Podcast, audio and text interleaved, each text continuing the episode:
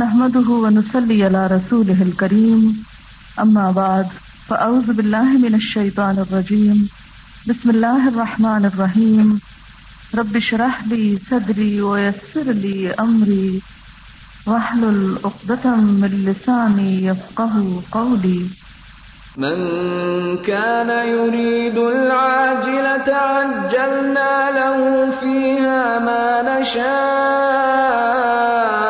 لمن نريد عجلنا له فيها ما نشاء لمن نريد ثم جعلنا له جهنم ثم جعلنا له جهنم يصلىها مذموما مدحورا ومن أراد الآخرة وسعى لها سعيها وهو مؤمن فأولئك كان سعيهم مشكورا كلا نمد هؤلاء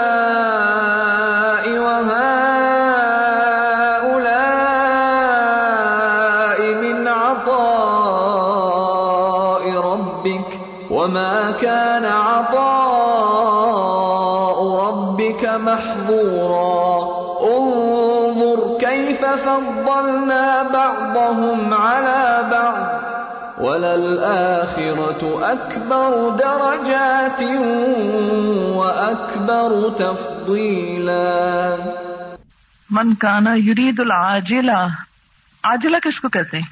کس سے نکلا یہ لفظ؟ اجلت سے، جو جلدی چاہتا ہے، عاجلہ چاہتا ہے، جلدی ملنے والی چیز، جلدی لینے والی. من کانا یرید العاجلہ، اس کے اپوزٹ ہے ایک اور لفظ آخرہ. یہ دونوں ہی فاعلت ان کے وزن پر ہے، لینے والی، جو جلدی والی چیز چاہتا ہے، جلدی لینا چاہتا ہے، جلدی نتیجہ چاہتا ہے، جو کوئی عاجلہ چاہتا ہے یعنی جلدی ملنے والی چیز. ایسے کام کرنا چاہتا ہے جس کے فائدے اس کو اسی دنیا میں مل جائیں.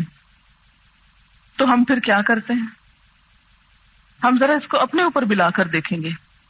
عاجلہ کو دنیا میں انسان جو بھی کام کرتا ہے نا، اس میں دو رویے ہوتے ہیں انسان کے، یا وہ عاجلہ چاہتا ہے یا وہ آخرہ چاہتا ہے. ہم کوئی بھی کام کرتے ہیں تو اس میں اس کا ایک فائدہ ہم کو نقد مل جاتا ہے اسی وقت. مثلا آپ پڑھتے ہیں، ٹیسٹ دیتے ہیں، نمبر مل جاتے ہیں، یہ آپ کو کیا ملی؟ عاجلہ، جلدی نتیجہ سامنے آ گیا کہ آپ کو کیا ملا اس کا. اور دوسرا فائدہ ادھار ہے، ابھی ایک مل گیا، جو کیا اچھا کیا یا نہیں کیا، اور ایک ادھار ہے. کب پر، کہاں پر؟ آخرت. اب ہم جو یہاں آتے ہیں تو ذرا سوچئے کہ عاجلہ کے لیے آتے ہیں یا آخرہ کے لیے آتے ہیں؟ الحمدللہ آخرہ. لیکن اگر کوئی ابھی بھی عاجلہ کے لیے آتا ہو یا اندر سے عاجلہ کے لیے آتا ہو اور بظاہر آخرہ کہتا ہو، تو فرمایا کہ من کان یرید العاجلۃ عجلنا لہ، ہم جلدی دے دیتے ہیں اس کو. فیہا، اسی میں. کہاں؟ اس دنیا میں. ما نشاء، جو ہم چاہتے ہیں. یعنی ہر طالب دنیا کو دنیا نہیں مل جاتی. دنیا تو سبھی چاہتے ہیں، سبھی دنیا کے شدائی ہیں، فدائی ہیں، اس کے پیچھے بھاگ رہے ہیں. لیکن کیا سب کو مل جاتی ہے جو جس چیز کے پیچھے بھاگتا؟ نہیں. اسی لیے فرمایا ما نشاء، جو ہم چاہتے، جتنا ہم چاہتے، اور لمن نرید، جس کے لیے ہم چاہتے. جو عاجلہ چاہتا ہو اس کو ہم اس میں سے دے دیتے ہیں، جتنا بھی ہم جس کو دینا چاہیں. جتنا بھی ہم جس کو دینا چاہیں، یہ اللہ کی تقسیم ہے. لیکن ہمارا امتحان کیا ہے کہ ہم کیا چاہتے ہیں. اگر کوئی شخص آخرہ کو فراموش کر کے بس عاجلہ چاہتا ہے تو اس کو بس وہی مل جاتا ہے جو وہ دنیا میں چاہتا ہے، اور آخرت میں اس کو کچھ نہیں ملتا.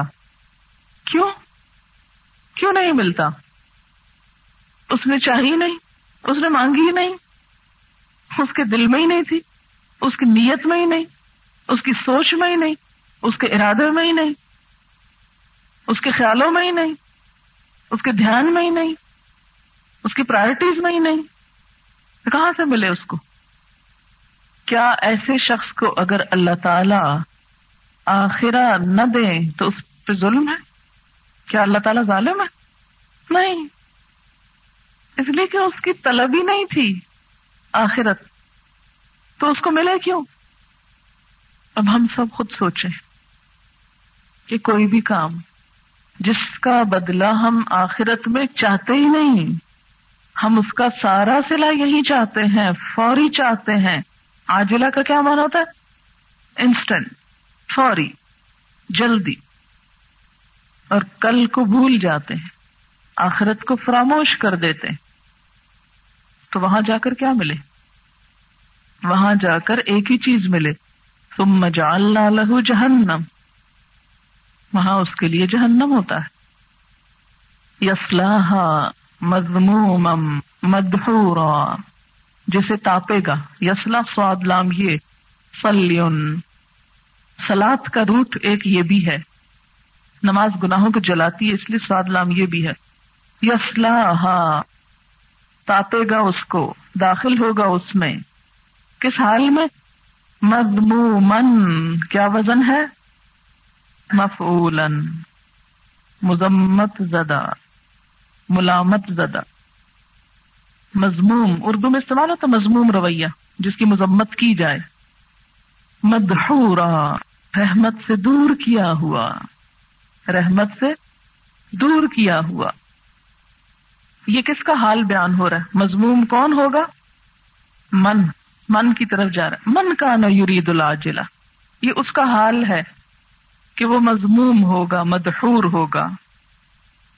ومن اراد الآخرۃ، اور جو آخرت کا ارادہ کرے گا، اور صرف ارادہ ہی نہیں کرے گا، صرف تمنا کی حد تک نہیں، اس لیے کہ تمنا تو ہم سب کرتے ہیں، ہم سب کی تمنا تو ہے نا کہ ہم کو آخرت میں ملے، لیکن ارادہ کم ہے.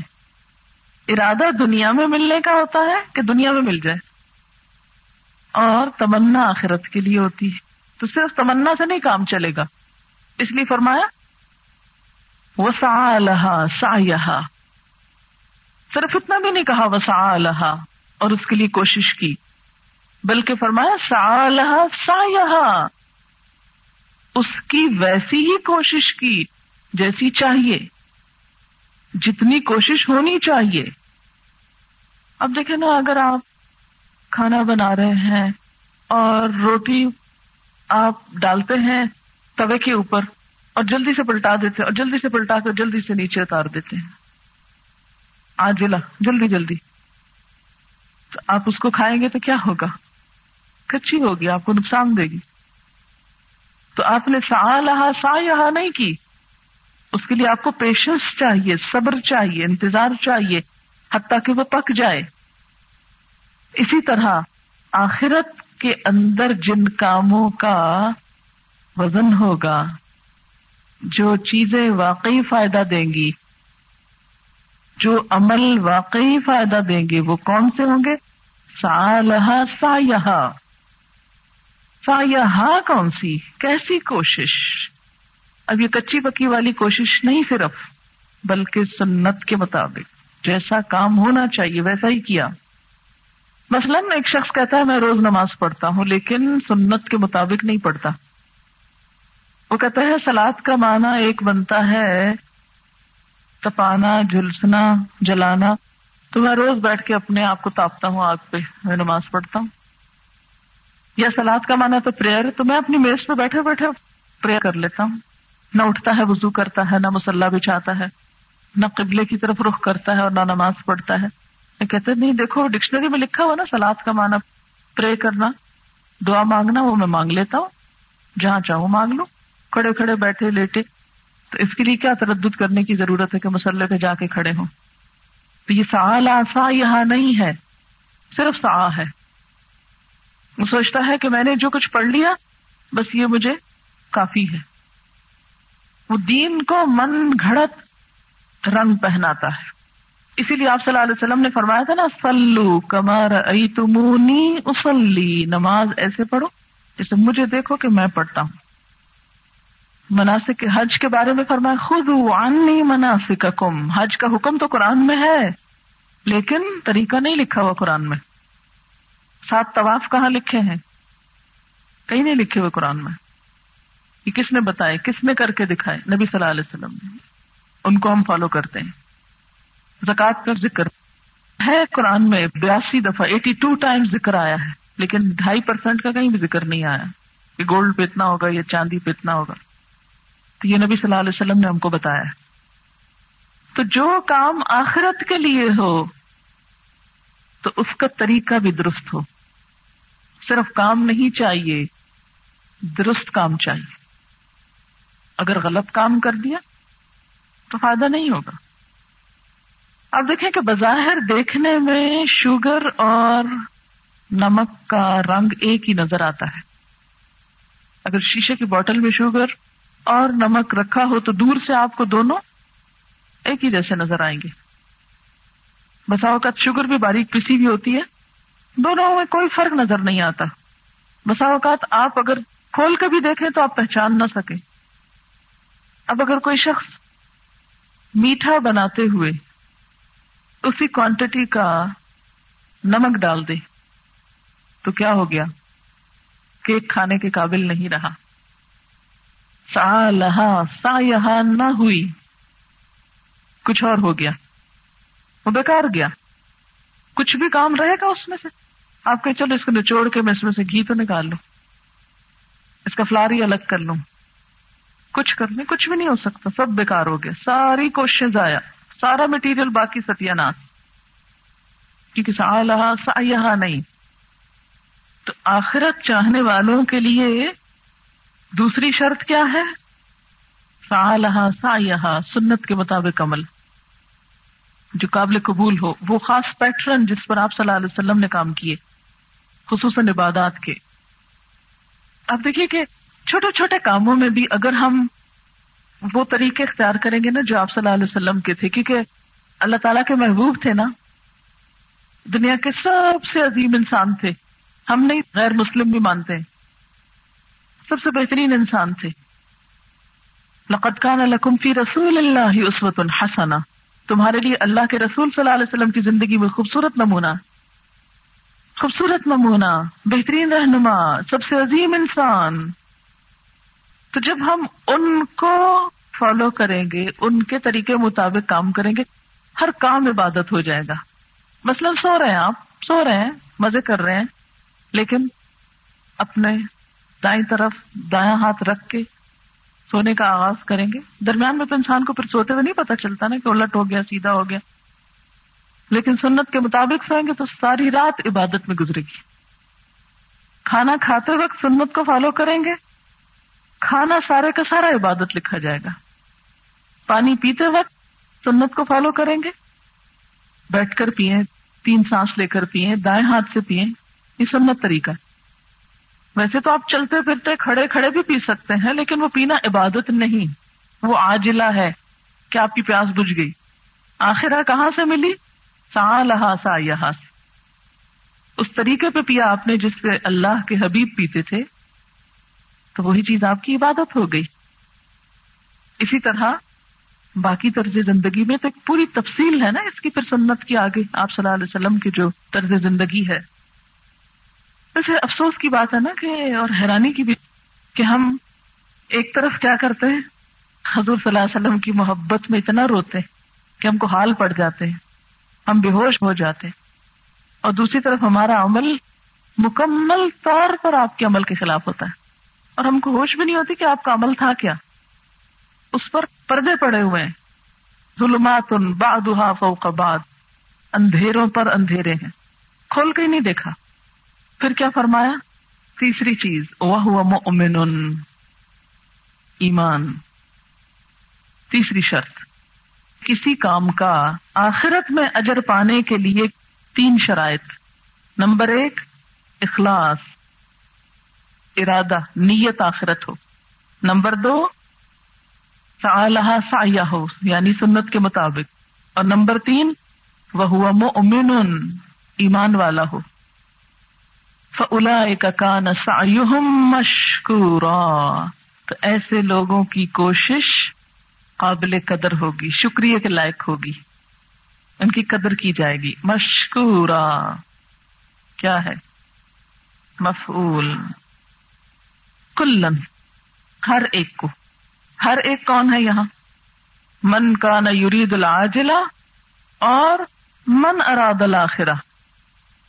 کلن نمدو، ہم مدد دیتے، دونوں کو ہم وسائل مہیا کرتے ہیں، دونوں کو فیسلیٹیٹ کرتے ہیں، دونوں کو آزادی دیتے ہیں، دنیا کے طالب کو بھی اور آخرت کے طالب کو بھی. ایسا نہیں ہوتا کہ کوئی شخص آخرت کے لیے کام کرنا چاہے اور اللہ تعالیٰ اس کے لیے راہیں مشکل کر دے، یا کوئی دنیا کا کرنا چاہے تو اللہ تعالیٰ کہ نہیں، یہ تم نہیں کر سکتے، تم دنیا کیوں چاہتے ہو، آخرت ضرور چاہو.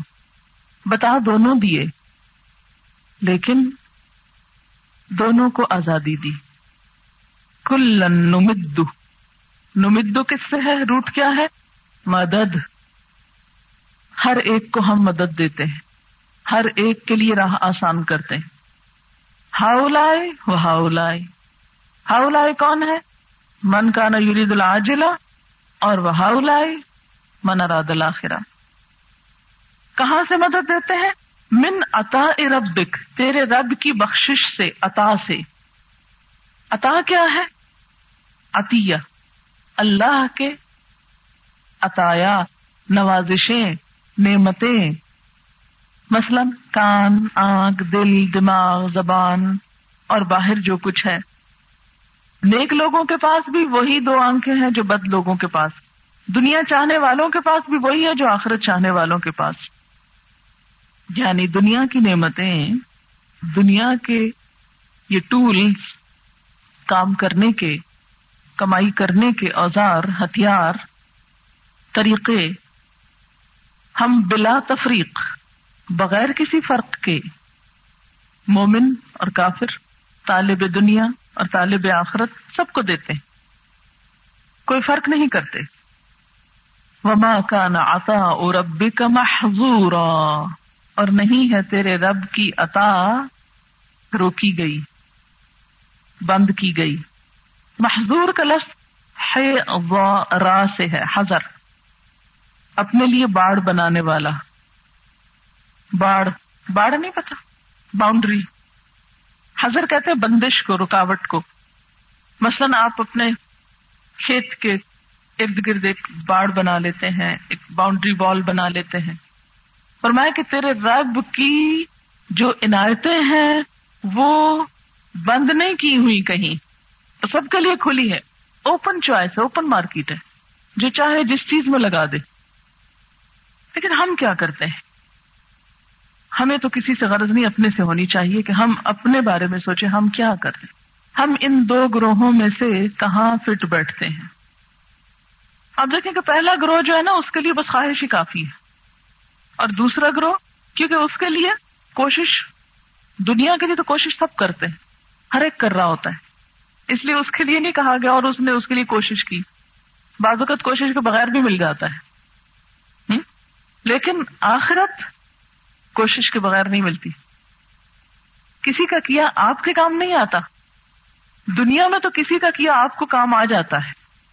مثلا آپ کے باپ دادا نے مال کمایا، آپ ہاتھ پہ ہاتھ دھرے بیٹھے ہیں، ان کے وفات کے بعد آپ کو وراثت میں بہت کچھ مل گیا. لیکن یہ نہیں ہوگا کہ باپ دادا کی نیکیاں بھی آپ کو وراثت میں مل جائیں.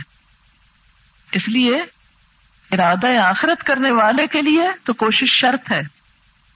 دنیا والے کو بھی کوشش کرنی پڑتی ہے، لیکن کوشش کے بغیر بھی بعض اوقات مل جاتا ہے. دنیا پانے کے لیے کئی شارٹ کٹس بھی ہیں، لیکن آخرت کے لیے کوشش کے بغیر گزارا نہیں۔ میں عاجلہ کے حوالے سے کہنا چاہ رہی تھی کہ دنیا میں بھی کامیابی حاصل کرنے کے لیے جو انسٹنٹ گریٹیفیکیشن جو لوگ چاہتے ہیں تو وہ دنیا میں بھی کامیاب نہیں ہوتے، اور جو لوگ ڈیلے کر لیتے ہیں یعنی ڈیلینگ گریٹیفیکیشن کر دیتے ہیں وہ دنیا میں بھی کامیابی حاصل کر لیتے ہیں۔ اور اس چیز کو جو لوگ ڈیلے کر دیتے ہیں یا ان کو کہا جاتا ہے کہ وہ ایموشنلی انٹیلیجنٹ لوگ ہوتے ہیں، who can delay their gratification, and those who believe in instant gratification can't be successful in their life۔ اور اس سلسلے میں کچھ ریسرچز کی گئیں کہ چار سال کے بچوں کے اوپر ریسرچ کی گئی کہ مارشمیلوز ان کے آگے رکھے گئے، اور جو ریسرچ کرنے والے تھے انہوں نے ان کے آگے دو مارشمیلو رکھے اور کہا کہ اگر ان میں سے جو بچے ویٹ کریں گے تو ان کو اس سے ڈبل ملے گا، اور اس کے لیے انہوں نے صرف ان کو ایک منٹ کا وقفہ دیا اور وہ پھر باہر چلے گئے۔ تو اس میں سے کچھ بچے تھے جنہوں نے اپنی انسٹنٹ گریٹیفیکیشن کی، اس کو کنٹرول کیا، کبھی آنکھوں پہ ہاتھ رکھے یا کچھ کر کے، اور کچھ جو تھے وہ کنٹرول نہیں کر سکے تھے، just grab their marshmallows and they at it. تو اس میں انہوں نے پھر ان کو مزید فالو کیا، کیونکہ ریسرچز آگے بیس بیس تیس تیس سال تک چلتی ہیں۔ تو جو بچے اپنی اس انسٹنٹ گریٹیفیکیشن کو کنٹرول نہ کر پائے تھے وہ ایڈولسن ایج میں بھی اتنے زیادہ سکسیزفل ایڈولسن نہیں بنے، وہ اپنی ایڈلٹ لائف میں گئے تو وہ اپنی جاب میں، اپنی فیملیز میں اتنے زیادہ سکسیزفل نہیں تھے compare to those kids who delayed their gratification. وہ بچے زیادہ ایموشنلی انٹیلیجنس، اپنے ڈیلنگز ود ادرز اس کو کنٹرول کرنے میں، اس میں وہ لوگ سکسیزفل تھے، اپنی جابز میں، اپنے فیملیز میں، اور ایک معاشرے کے مفید ارکان تھے۔ تو میں اس لحاظ سے یہی سوچی تھی کہ ارادہ الاخرہ جو ہے وہ basically it's delaying gratification, like you delay your gratification towards آخرہ، اور اس کے لیے جب آپ کرتے ہیں تو you are emotionally intelligent person, اور جو وہ عاجلہ ہے اگر آپ اس کو عمل کر رہے ہیں تو you are basically on instant gratification, آپ فوراً فوراً چاہ رہے ہیں تو وہ اس کے اندر آپ کوئی ایز سچ کوالٹیز پیدا نہیں کر پا رہے ہیں۔ اچھا، وہ حدیث بھی یاد آ رہی ہے نا مجھے کہ جس میں آتا ہے کہ العجلہ تو من الشیطان، جلد بازی شیطان کی طرف سے ہوتی ہے۔ شیطان یہ چاہتا ہے کہ ہم جلد بازی کریں، فوراً اوپینین دینے لگتے ہیں، فوراً ری ایکشن شو کر دیتے ہیں، فوراً نفرت یا محبت کا اظہار کر دیتے ہیں، اور بعد میں بیٹھے پچھتاتے ہیں، ہر چیز فوراً۔ اور خاص طور پر اس دور میں تو مزید آزمائش ہو گئی، کھانا بھی ہمارا انسٹنٹ ہو گیا، ہمارے استعمال کے جو آلات ہیں ان میں بھی تیز رفتاری آ گئی، ٹچ سسٹم، ریموٹ سسٹم، ان سب چیزوں نے ہمیں عاجلہ کا اور شیدائی کر دیا کہ فوری چیز مل جائے، اور الٹیمیٹلی وہ سب کچھ ہمارے لیے نقصان دہ ہو گیا۔ کثرت سے ہمارا صرف گاڑیوں پر بیٹھنا اور پیدل بالکل نہ چلنا کہ ہم جلدی پہنچ جائیں۔ تو ہم موجودہ دور میں خاص طور پر اس فتنے کا شکار ہیں کہ ہر چیز جلدی چاہتے ہیں۔ مثلا زمین کی پیداوار ایک اس کی نیچرل رفتار تھی، اس میں مختلف دوائیں دے کر اس کو اب نارملی پھولوں کو، پھلوں کو، ہر چیز کو زیادہ بڑا کیا گیا۔ مثلا چکن جو آپ کھاتے ہیں، ایک صحیح صحت مند مرغی اس سائز اور وزن کو پہنچنے کے لیے کم از کم چھ مہینے لیتی، اور جو ہم کھاتے ہیں وہ چھ ہفتوں میں بڑھ جاتا ہے۔ اب اس کے ریزلٹس بھی ویسے ہی ہیں، فوڈ وائز بھی ہم دیکھیں جو ڈرنکس ہم لیتے ہیں، اسی طرح بغیر چبائے جو لکوڈ فوڈز ہم کثرت سے لیتے چلے جاتے ہیں۔ ایک فروٹ کو کھانا اور اس فروٹ کا جوس نکال کے مشین کے ذریعے تیزی سے اتنی ساری کیلوریز اپنے اندر لے جانا، یہ سب کچھ ان کے نتائج جو ہیں وہ مختلف ہیں۔ اسی طرح باقی زندگی کے رویوں میں بھی ہم دیکھیں کہ ہر وہ کام جس میں ہم جلدی چاہتے ہیں، یعنی دنیا میں بھی پھر جلدی چاہتے ہیں، اس کا نتیجہ بھی آپ دیکھیں۔ اور جس چیز کو دنیا میں نہیں آخرت میں چاہتے ہیں وہ تو بہت تھوڑی کہیں رہ جاتی ہے۔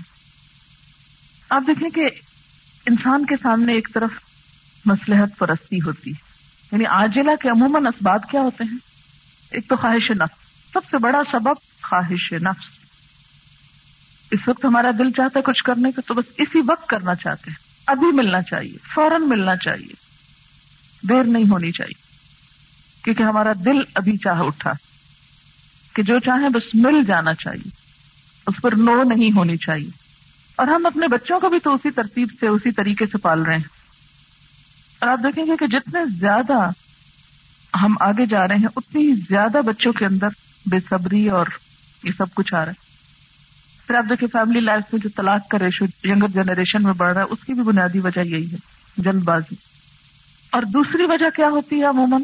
مصلحت پرستی, کہ وہ کام کیے جائیں جس سے فوری عزت, فوری دولت, فوری ناموری مل جائے, جلدی سے ہمیں کچھ اس کا نتیجہ مل جائے. لیکن کوئی بھی چیز جو فوری طور پر انسان کو ملتی ہے, فوراً اس کے پاس آ جاتی ہے, وہ عموماً اتنی ہی فوراً جانے کو بھی تیار ہو جاتی ہے. یعنی ایک ہے مصلحت پرستی کا راستہ اور ایک ہے حق پرستی کا راستہ. جو حق پرست ہوتے ہیں یعنی حق کو چاہتے ہیں وہ انتظار بھی کرتے ہیں, لیکن جو مصلحتوں کے شدائی ہوتے ہیں وہ فوری فائدے چاہتے ہیں. مثلاً عام روزمرہ زندگی کے معاملات میں عام طور پر کیا ہوتا ہے کہ دین کا کوئی حکم ہمارے سامنے آتا ہے, ہم کہتے ہیں ٹھیک ہے حکم تو ہے لیکن مصلحت کا تقاضا کیا ہے, جھوٹ بول لو. مصلحت کے جھوٹ کتنے بولے جاتے ہیں, ہر جھوٹ ہی مصلحت میں بولا جاتا ہے. اور حق کیا کہتا ہے؟ نقصان, تلخی, لیکن آخرت میں اس کا نتیجہ اچھا نکلتا ہے. دین کی بہت سی چیزیں جو ہم قرآن میں پڑھ رہے ہیں ان میں سے کتنی چیزیں ایسی جن کو پڑھ کے ہم میں کانفیڈنس ہو گیا ہو کہ ہم یہ کر سکتے ہیں, کچھ نہیں ہوتا, کوئی نقصان نہیں ہوتا, لیکن ہم نہیں کرتے. کیوں نہیں کرتے؟ کبھی سوچا ہم؟ عاجلہ کے لیے ہم آخرہ کو قربان کرتے ہیں. عاجلہ نظر آتی ہے نا, اور آخرہ آنکھ سے اوجھل ہے, اس لیے اس پر یقین نہیں, ایمان نہیں. کہتے ہیں کہ بابر بعیش کش کے عالم دوبارہ نہیں, پتہ نہیں دنیا پھر ملنی ہے کہ نہیں, اس لیے جو کرنا ہے یہی کر لو. ظاہر پرستی سے آگے نہیں دیکھ سکتے, فزیکل چیزوں سے آگے نہیں دیکھ سکتے. ہم آخرت کے لیے بھی عموماً وہی کام کرتے ہیں جس میں ہمیں عاجلہ بھی کچھ ملے. پیورلی آخرہ کے لیے کم ہی کام ہوتے ہیں. جس آخرت میں عاجلہ جاتی ہو اس کے لیے کم تیار ہوتے ہیں. اسی لیے تو شہادت کا درجہ وہ ہوتا نا کہ مر کے بھی نہیں مرو گے, کہ سب کچھ دے دیا نا, جان دے دی. مٹیریلسٹک اپروچ کی وجہ سے یہ پچھلے چند ڈیکیڈز میں یہ چیز زیادہ آئی ہے, ویلیوز میں بہت چینج آ گیا ہے. مثلا بچپن میں سنتے تھے کہ راتوں رات امیر بننا اچھی بات نہیں ہوتی, اور آج کل نعرہ ہی یہ ہے کئی جگہوں پر کہ راتوں رات کروڑ پتی بنیے. ہم فزیکل سیٹسفیکشن چاہتے ہیں, اسپرچل سیٹسفیکشن نہیں چاہتے, کیونکہ روح چھپی ہوئی ہے نا, اندر ہے, نظر نہیں آتی, دکھا نہیں سکتے آپ اس کو, نہ اس کا اطمینان اور سکون اور خوشی, خوبصورتی, کچھ بھی آپ اس کا نہیں دکھا سکتے. لیکن جسم کا, میں ایک کالج میں گئی تو وہاں پر بچیوں کو میں نے لیکچر کے دوران ہی نتیجتاً چند چیزیں بتائیں.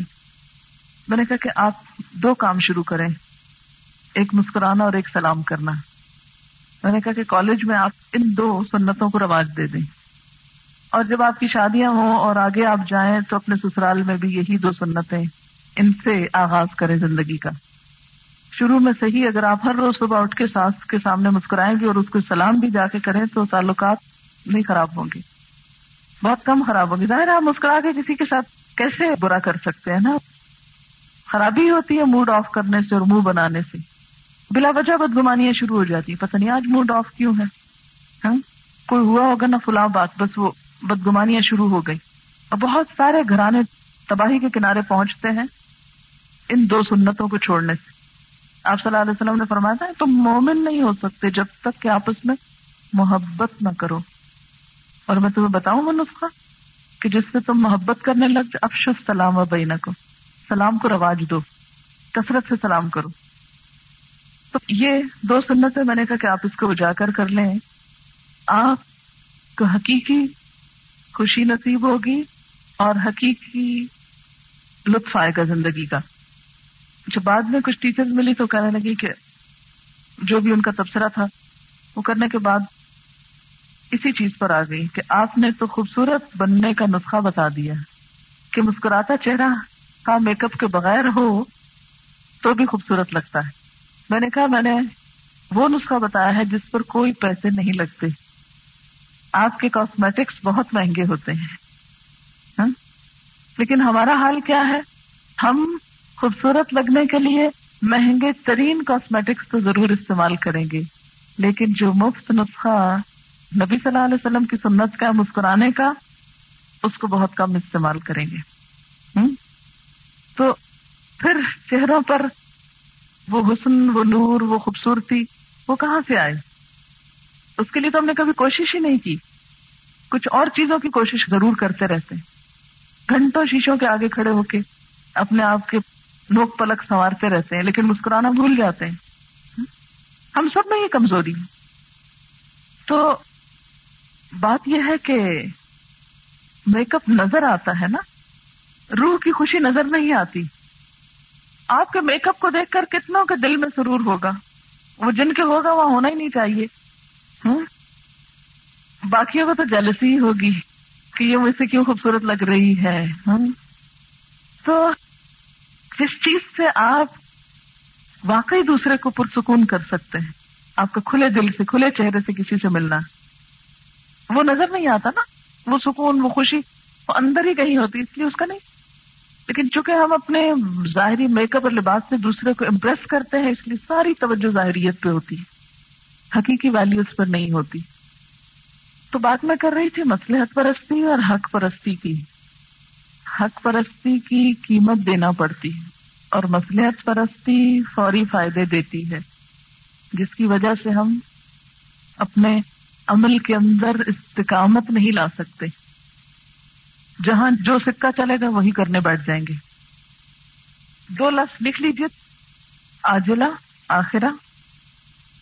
صفحے کے بیچ میں لکیر لگا کے ادھر دائیں طرف آجلہ اور دوسری طرف آخرہ. آجلہ کے نیچے لکھیے مفاد پرستی اور آخرہ حق پرستی. آجلہ مصلحت پرستی اور آخرہ اصول پرستی. آجلہ خواہشات کی غلامی اور آخرہ اللہ کے احکامات کی غلامی. تو ایک بات لکھ لیجئے کہ آخرت بنانے والے کی آجلہ بن ہی جاتی ہے, لیکن آجلہ کے پیچھے بھاگنے والا آخرت سے محروم ہو جاتا ہے. اس کو آپ یوں کہہ سکتے ہیں, مثلاً اگر مجھے یہاں سے چل کر اس بیچ کے دروازے تک جانا ہو تو میں جلدی پہنچ جاؤں گی نا یہاں, لیکن اگر مجھے اس عمارت سے باہر نکلنے کے دروازے تک جانا ہو تو وہ دیر سے پہنچوں گی. اگر مجھے باہر جانا ہے تو راستے میں یہ دروازہ تو آ ہی جائے گا نا آجلہ والا, لیکن اگر میں اسی پر رک گئی تو آخرت والے میں نہیں پہنچ سکتی, اس دروازے سے باہر نہیں جا سکتی. دنیا میں بھی نقصان ہوتا ہے اس کا کہ مثلاً آپ کسی دکاندار کے پاس جاتے ہیں کپڑا خریدنے کے لیے, وہ آپ کو اصل ناپ سے کم کپڑا دیتا ہے. فوری طور پر تو اس کو فائدہ ہو گیا کیا کہ اس کو نفع مل گیا بغیر کپڑا دیے, لیکن دوبارہ ایک گاہک اس کے ہاتھ سے گیا. یہ ابھی ہم نے ریسنٹلی کچھ پرنٹنگ کروائی تو اس شخص نے جو ہم نے کام کہا تھا اس سے زیادہ کر دیا تاکہ زیادہ پیمنٹ آ سکے. میں نے کہا کہ لکھو اس کے نام ایک خط اور اسے بتاؤ کہ آپ نے ہماری ریکوائرمنٹ سے زیادہ کام کر دیا ہے, اس کی وجہ سے ہم آئندہ آپ سے کوئی کام نہیں کروائیں گے. میں نے کہا کہ لکھ کر اس کے ہاتھ میں دو, خط لکھ کر دو اس کو, تاکہ وہ آئندہ کسی اور کے ساتھ یہ نہ کرے.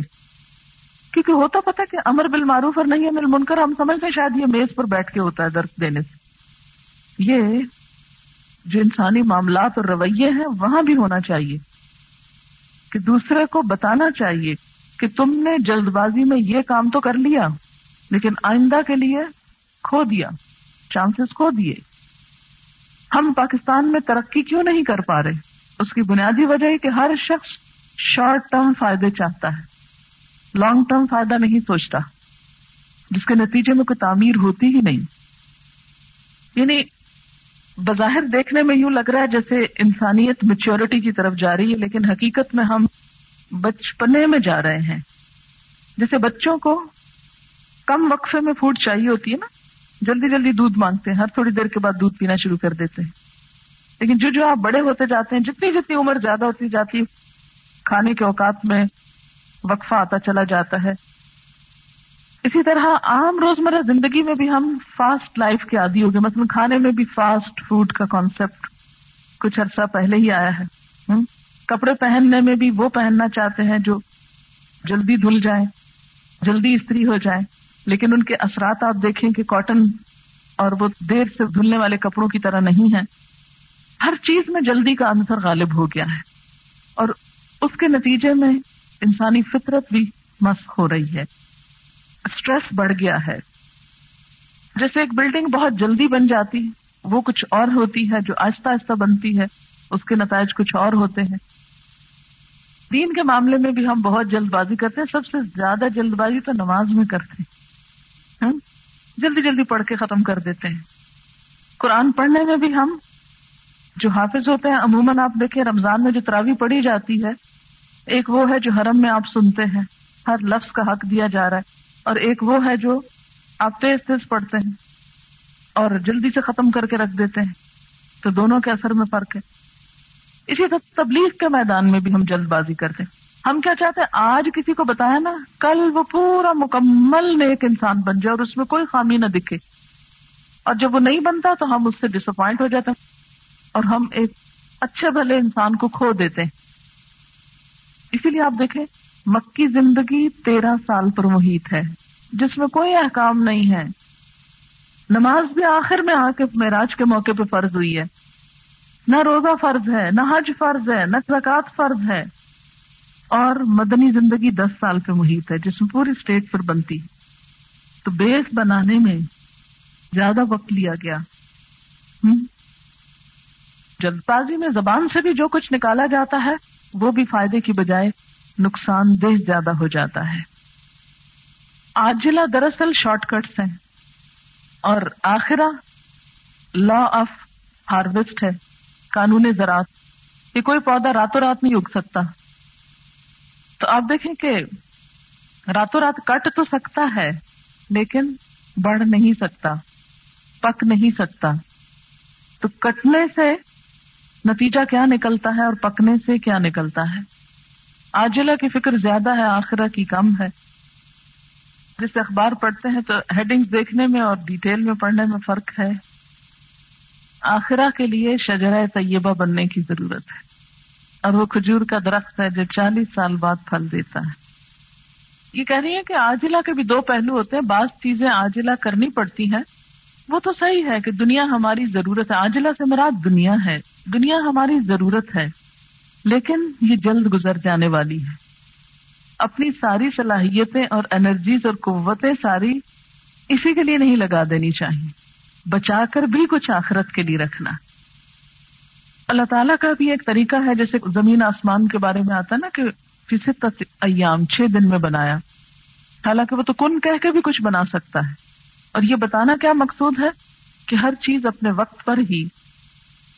یعنی اب اس میں دوسری ایکسٹریم پر جانے کا یہ مطلب نہیں کہ سلو ہو جائیں آپ، یا کسل مند ہو جائیں، یا سست ہو جائیں، یا دنیا کے کام چھوڑ دیں، یا دنیا کو آپ کنڈیم کرنے لگیں، یا کوئی کام جلدی ہی نہ کریں جو جلدی ہو سکتا ہے. یہ نہیں ہے ان ساری باتوں کا مفہوم، اور نہ ہی اس سے کوئی یہ مراد لے. اس سے مراد یہ ہے کہ ہر چیز اپنے وقت پر ہی بھلی ہے. سہج پکے سو میٹھا ہو. یعنی آجلہ کیا ہے؟ وقت سے پہلے چاہنا کسی چیز کو، یعنی بے وقت چاہنا. اور آخرہ کیا ہے؟ اپنے وقت پر ہمیشہ کے لیے اس کو استعمال کرنا. جیسے پھل اگر کچا ہی اتار لیا جائے تو کھٹا ہوگا، بیمار کرے گا آپ کو. کھانا اگر وقت سے پہلے ہی اتار لیا جائے تو بیمار کرے گا آپ کو. تو یہ تھوڑا سا فرق ملحوظ خاطر رہے. اس کا یہ مطلب نہیں ہے کہ دنیا کی ضرورت نہیں، یا کسی بھی کام کو جلدی ہونا نہیں چاہیے. یہ مفہوم نہیں اس کا. ڈاکٹرز عام طور پر اب کیا سجیسٹ کرتے ہیں کہ دوا لینے کی بجائے آپ ایکسرسائز کریں, آپ فوڈ ایسی لیں کہ جس سے آپ کا علاج ہو, یا ان چیزوں سے بچیں کہ جو آپ کے لیے نقصان دہ ہیں. لیکن ہم عموماً کیا چاہتے ہیں کہ ایسی دوائیاں کہ جس سے فوری آرام. ایسے اشتہار ہم کو کتنے اچھے لگتے ہیں کہ نزلہ زکام کا فوری علاج, اور وہ جو فوری علاج ہوتا ہے وہ ہمیشہ کے لیے بیمار کر دیتا ہے آپ کو. یہ کہتے ہیں کہ میں نے دو فیملیز کو دیکھا ہے جو بچوں سے مختلف رویہ اختیار کرتے ہیں.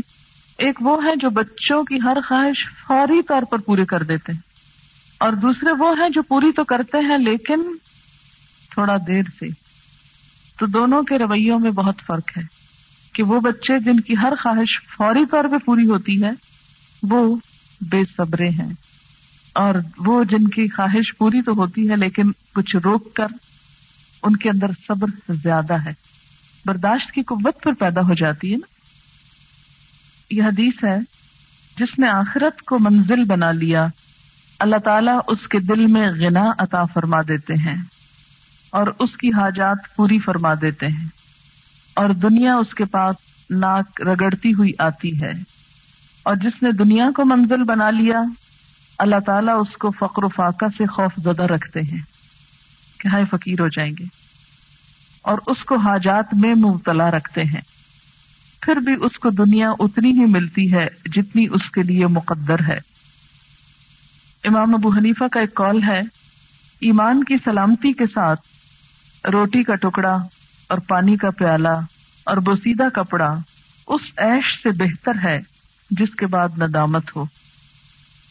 دنیا میں انسان اور دیگر مخلوق کو اگر کمپیئر کیا جائے تو انسان کا بچہ مثلاً اپنی پیدائش کے بعد بیٹھنے میں, بولنے میں, چلنے میں ایک وقت لیتا ہے, لیکن اس کے مقابلے میں جو جانور ہیں آپ دیکھیے کہ بکری کا بچہ پیدا ہوتے ہی چلنا شروع کر دے گا, اور ایک سال کے بعد وہ کتنا بڑا ہو جائے گا کہ یعنی پوری بکری جیسے بن جائے. لیکن انسان کے بچے کو اس سائز میں بڑھنے کے لیے کئی سال چاہیے. یہ ساری چیزیں جو ہیں یہ انسان کے لیے بنی ہے نا, انسان نے ان کو استعمال کرنا ہے اور دنیا میں ہی ان کو ختم ہو جانا ہے, جبکہ انسان آخرت کے لیے بنا ہے. اس کا بڑھنا بھی آہستہ آہستہ ہے, اور آخرت میں جو کچھ اس کو چاہیے اس کو اکٹھا کرنے کے لیے بھی صبر کی ضرورت ہے. اسی طرح لڑائی جھگڑوں اور قتل کے پیچھے بھی عاجلہ کی نفسیات ہوتی ہے. جھگڑوں میں کسی مقام پر جھگڑنے والے کا دل مطمئن نہیں ہوتا. آپ دیکھیں نا, جیسے شوہر بیوی کے درمیان جھگڑا ہوا, نوبت طلاق تک پہنچی, تو کیا طلاق کے بعد صبر نہیں چاہیے اس سارے صدمے کو بھگتنے کے لیے اور اس سارے انجام سے نبٹنے کے لیے؟ اور یہی چیز وہ پہلے درجے پر کر لے تو جھگڑے کی نوبت ہی نہ آئے. جب کوئی بہت بوڑھے لوگوں کو قتل کر دیتا ہے تو میں سوچتی ہوں اگر قاتل کچھ روز انتظار کر لیتا تو اس شخص کو اب مرنا ہی تھا. مثلاً حکیم سعید صاحب کو, مولانا یوسف لدھیانوی اور دیگر جو لوگ ہیں, آخر انہیں آہستہ آہستہ ایک رفتار سے دنیا سے جانا ہی تھا, لیکن ان کو قتل کر کے قاتل خود کس انجام کو پہنچے. من کانا یرید العاجلہ, آپ صلی اللہ علیہ وسلم نے فرمایا قسم خدا کی دنیا آخرت کے سامنے ایسی ہے جیسے کوئی تم میں سے انگلی ڈالے دریا میں, پھر دیکھے تو کتنا پانی دریا کا لگتا ہے, اور وہ دریا آخرت ہے. یہ نسبت دنیا کو آخرت سے ہے, لیکن پھر بھی انسان دنیا ہی کا طالب ہے کیونکہ دنیا جلد مل جاتی ہے. اس کی وجہ یہ بھی ہے کہ انسان کی طبیعت میں جلد بازی پائی جاتی ہے. ہم دیکھتے ہیں جتنے بھی جرائم ہیں وہ جلد بازی کی وجہ سے کیے جاتے ہیں. کسی پہ غصہ آیا تو قتل کر دیا, کسی کو زخمی کر دیا, جلد بازی میں ٹریفک کے قانون توڑے اور ایکسیڈنٹ کر دیا. اسی طرح جلد پا لینے کی تمنا میں چوری کرنا, زنا. ہمارے معاشرے میں زیادہ تر طلاقیں جلد بازی ہی کا نتیجہ ہوتی ہیں, اور ایک ہی وقت میں تین دفعہ طلاق دے کر بعد میں پچھتا رہے ہوتے ہیں. اگر دیکھا جائے تو یہ جلد بازی ہمارے خالق نے ہمارے اندر ڈالی. انسان جلد بازی کے مادے سے بنایا گیا, تو کیا ہمارے خالق نے ہمارے ساتھ اچھا نہ چاہا تھا؟ نہیں, ایسا ہرگز نہیں. کوئی بھی صفت بذات خود اچھی یا بری نہیں ہوتی، لیکن اس کا استعمال اسے اچھا یا برا بناتا ہے۔ اب ہمدردی ایک پازیٹو جذبہ ہے، لیکن آج ہمدردی کی جاتی ہے تو قاتل سے کی جاتی ہے، چور سے کی جاتی ہے کہ ان کو قتل نہ کیا جائے یا اس کے ہاتھ نہ کاٹے جائیں، حالانکہ یہ ہمدردی تو اس سے ہونی چاہیے تھی جس کو قتل کیا گیا۔ اسی طرح غصہ نیگیٹو ہے، لیکن حضرت عمر کی مثال ہمارے سامنے ہے، انہوں نے اسی غصے کو پازیٹیولی استعمال کیا اور اللہ کی حدود کو نافذ کیا، تو ان کی یہ نیگیٹو فیلنگ ان کے لیے اجر کا سبب بن گئی۔ اسی طرح جلد بازی کو بھی پازیٹیولی استعمال کرنا چاہیے۔ دنیا کی زندگی آخرت کے مقابلے میں بہت تھوڑی ہے، اگر انسان کے اندر جلد بازی نہ رکھی جاتی تو وہ اس مختصر سی زندگی میں نیکیوں میں کیسے دوڑ لگا سکتا تھا، سابقون الاولون کیسے بنتا، آزان دی جاتی تو نماز کے لیے فوراً کیسے اٹھتا، جہاد کی پکار آتی تو فوراً کیسے تیار ہوتا، امر بالمعروف اور نہی عن المنکر کیسے کرتا۔ اگر انسان کے اندر جلد بازی نہ رکھی جاتی تو وہ ہر کام کو کل پہ چھوڑتا اور بہت کم عمل کر پاتا، لیکن ہم نے اس کو الٹ دیا، گناہ کے کاموں میں تو جلد بازی کرنے لگے اور نیکی کے کاموں کو بڑھاپا آنے تک کے لیے چھوڑ دیا۔ اگر جلد بازی نیگیٹو معنی میں لیا جاتا ہے تو اس کا جو پازیٹو لفظ ہے وہ سبقت ہے، جیسے سابقون الاولون یہاں استعمال ہوا، کیونکہ قرآن پاک میں آتا ہے فاستبقوا الخیرات، نیکیوں کے لیے دوڑ لگاؤ، سبقت کرو، آگے بڑھو، جلدی کرو۔ قرآن پاک میں سورۃ القیامہ میں بھی آتا ہے کلا بل تحبون العاجلہ، کلا بل تحبون العاجلہ وتذرون الآخرہ، اور تم چھوڑ دیتے ہو آخرت کو۔ پھر دیکھیے اللہ تعالیٰ کیا فرماتے، انظر، دیکھو، کیف فضلنا بعضهم علی بعض، ہم نے کس طرح فضیلت دے رکھی ہے ان میں سے بعض کو بعض پر۔ آخرہ چاہنے والوں کو کیسی فضیلت دے رکھی ہے عاجلہ چاہنے والوں پر، وہ کس طرح کہ دونوں کے رویوں میں بہت فرق ہو جاتا ہے۔ آخرت کے چاہنے والے کے اندر جو پیشنس، صبر، استقامت اور نیکی کی طلب ہوتی، وہ عاجلہ چاہنے والوں کے اندر نہیں ہوتی، نہ وہ صبر ہوتا ہے، نہ حسن عمل ہوتا ہے، نہ پختگی ہوتی، نہ استقامت ہوتی۔ بعض اوقات آپ نے دیکھا ہوگا کہ لوگ دین کی ایک بات پڑھ کے جذباتیت میں فوری طور پر اپنا عمل بدل لیتے ہیں، اور چند دن کے بعد آپ ان کو دیکھیں تو پھر وہ وہیں کھڑے ہوتے جہاں سے شروع ہوئے تھے، ان کے اندر پختگی نہیں آتی، وہ استقامت بھی نہیں آتی۔ انظر کیف فضلنا بعضهم علی بعض وللآخرۃ اکبر درجات واکبر تفضیلا، اور البتہ آخرت بہت بڑی ہے درجات کے اعتبار سے اور بہت بڑی ہے فضیلت کے اعتبار سے، تفضیلا۔ تفضیل کس کو کہتے ہیں؟ فضل سے تفعیل کے وزن پر۔ دنیا جتنی بھی کسی کو مل جائے، اگر کوئی پوری دنیا کا مالک بھی بن جائے تو اس کے لیے کیا ہے، اس کے لیے کیا ہے، اتنی ہی جلدی ختم ہو جائے گی۔ لیکن جس کو آخرت مل گئی اسے ہمیشہ کی خوشیاں مل گئیں، اکبر درجات، اکبر تفضیلا۔ آپ دیکھیں کہ عاجلہ اور آخرہ چاہنے والوں کی پرسنالٹی میں، طور طریقوں میں بہت فرق ہوتا ہے۔ دونوں گروہوں میں سوچ، گفتگو، عمل اور معاملات میں بہت بڑا فرق ہوتا ہے۔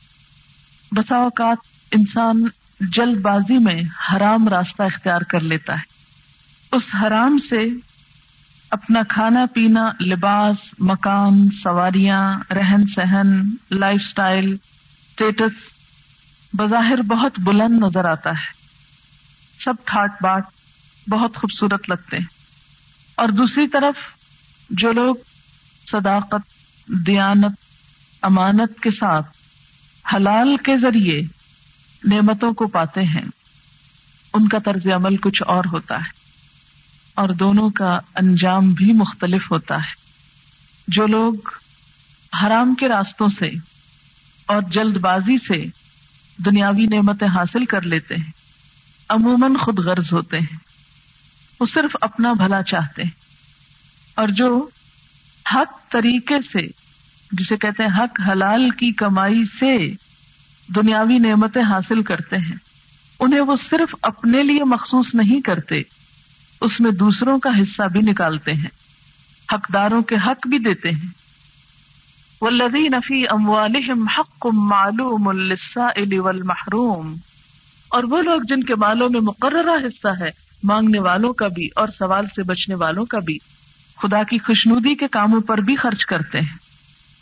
آپ نے دیکھا ہوگا کہ عموماً حرام طریقے سے کمایا ہوا مال حرام کے راستے میں زیادہ استعمال ہوتا ہے، اس سے اللہ کی ناراضگی کے کام زیادہ ہوتے ہیں، اور حلال سے اور خواہ دیر اور محنت سے کمایا ہوا مال، اس سے نیکی کے کاموں کی توفیق زیادہ ہوتی ہے۔ آپ دیکھیے کہ دنیا چاہنے والے اور آخرت چاہنے والوں کی جو عزت اور قیمت ہے اس میں بھی فرق ہوتا ہے۔ ایک شخص بہت مالدار ہو سکتا ہے، دنیا دار ہو سکتا ہے، بہت عمدہ لباس پہننے والا، بہت عمدہ کھانا کھانے والا، بہت عمدہ گھر میں رہنے والا، لیکن سکون سے خالی۔ اس کے برعکس ایک بوریا نشین، ایک سیدھی سادھی زندگی بسر کرنے والا، سکون سے بھرا ہوا، مطمئن، یعنی دنیا کے پیچھے بھاگنے والا کبھی بھی مطمئن نہیں ہو سکتا، اور آخرت چاہنے والا دنیا کے تھوڑا مل جانے پر بھی پرسکون ہوتا ہے، کیونکہ حرص و حوث جو نہیں ہوتی۔ پھر آپ دیکھیں کہ دنیا میں کتنے بادشاہ ایسے گزرے ہیں جن سے لوگوں نے سچی محبت کی ہو، کتنے دنیا کے چاہنے والے ایسے گزرے کہ جن کو واقعی چاہا گیا ہو، اور کتنے آخرت کو چاہنے والے آخرت کو چاہنے والے جو دنیاوی اعتبار سے کچھ بھی نہ رکھتے تھے، ان کو چاہنے والے کتنے زیادہ ہیں۔ آپ صلی اللہ علیہ وسلم کسی محل میں نہیں رہتے تھے، لیکن آپ کے چاہنے والے اور آپ کا نام بلند کرنے والے دنیا کے ہر گوشے میں پائے جاتے ہیں۔ آپ سے محبت کرنے والے اپنوں میں سے بھی ہیں، غیروں میں سے بھی ہیں، مسلمانوں میں سے بھی ہیں، غیر مسلمز میں سے بھی ہیں، لیکن اس کے مقابلے میں ابو لہب اور ابو جہل کی جائیداد اور دنیاوی شان و شوکت بہت زیادہ تھی، لیکن ان کے چاہنے والے کتنے ہیں، ان کے نام لیوا کتنے ہیں۔ اسی لیے اللہ تعالیٰ فرماتے ہیں انظر کیف فضلنا بعضهم علی بعض۔ دنیاوی شان و شوکت وقتی طور پر تو دوسروں کو بہت متاثر کرتی، آپ فوری طور پر تو دوسروں کو امپریس کر لیتے ہیں، ان پہ چھا جاتے ہیں، لیکن آہستہ آہستہ ختم ہو جاتی۔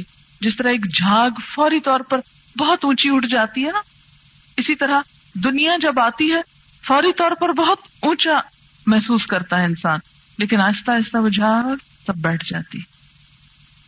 اس کے مقابلے میں آخرت کا خواہش مند دنیاوی اعتبار سے اس میں کوئی شان و شوکت نہیں ہو سکتی، لیکن وہ اپنے اچھے اعمال کی وجہ سے ہمیشہ یاد رکھا جاتا ہے، سچی قدر و قیمت پاتا ہے۔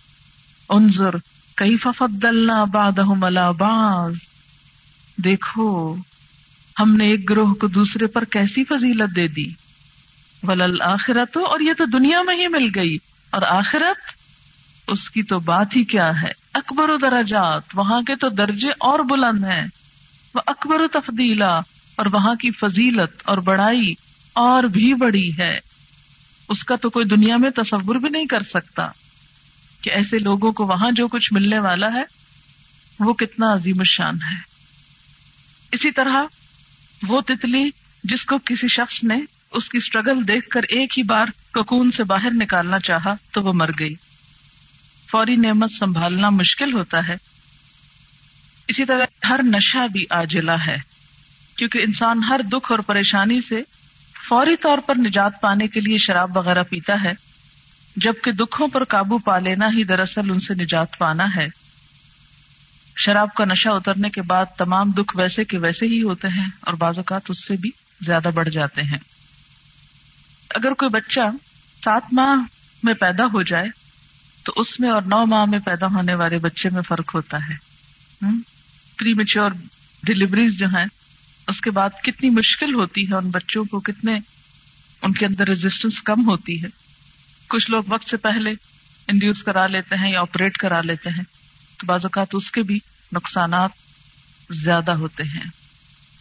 من كان يريد العاجلة عجلنا له فيها ما نشاء لمن نريد ثم جعلنا له جهنم يصلاها مذموما مدحورا ومن أراد الآخرة وسعى لها سعيها وهو مؤمن فأولئك كان سعيهم مشكورا كلا نمد هؤلاء وهؤلاء من عطاء ربك وما كان عطاء ربك محظورا انظر كيف فضلنا بعضهم على بعض وللآخرة أكبر درجات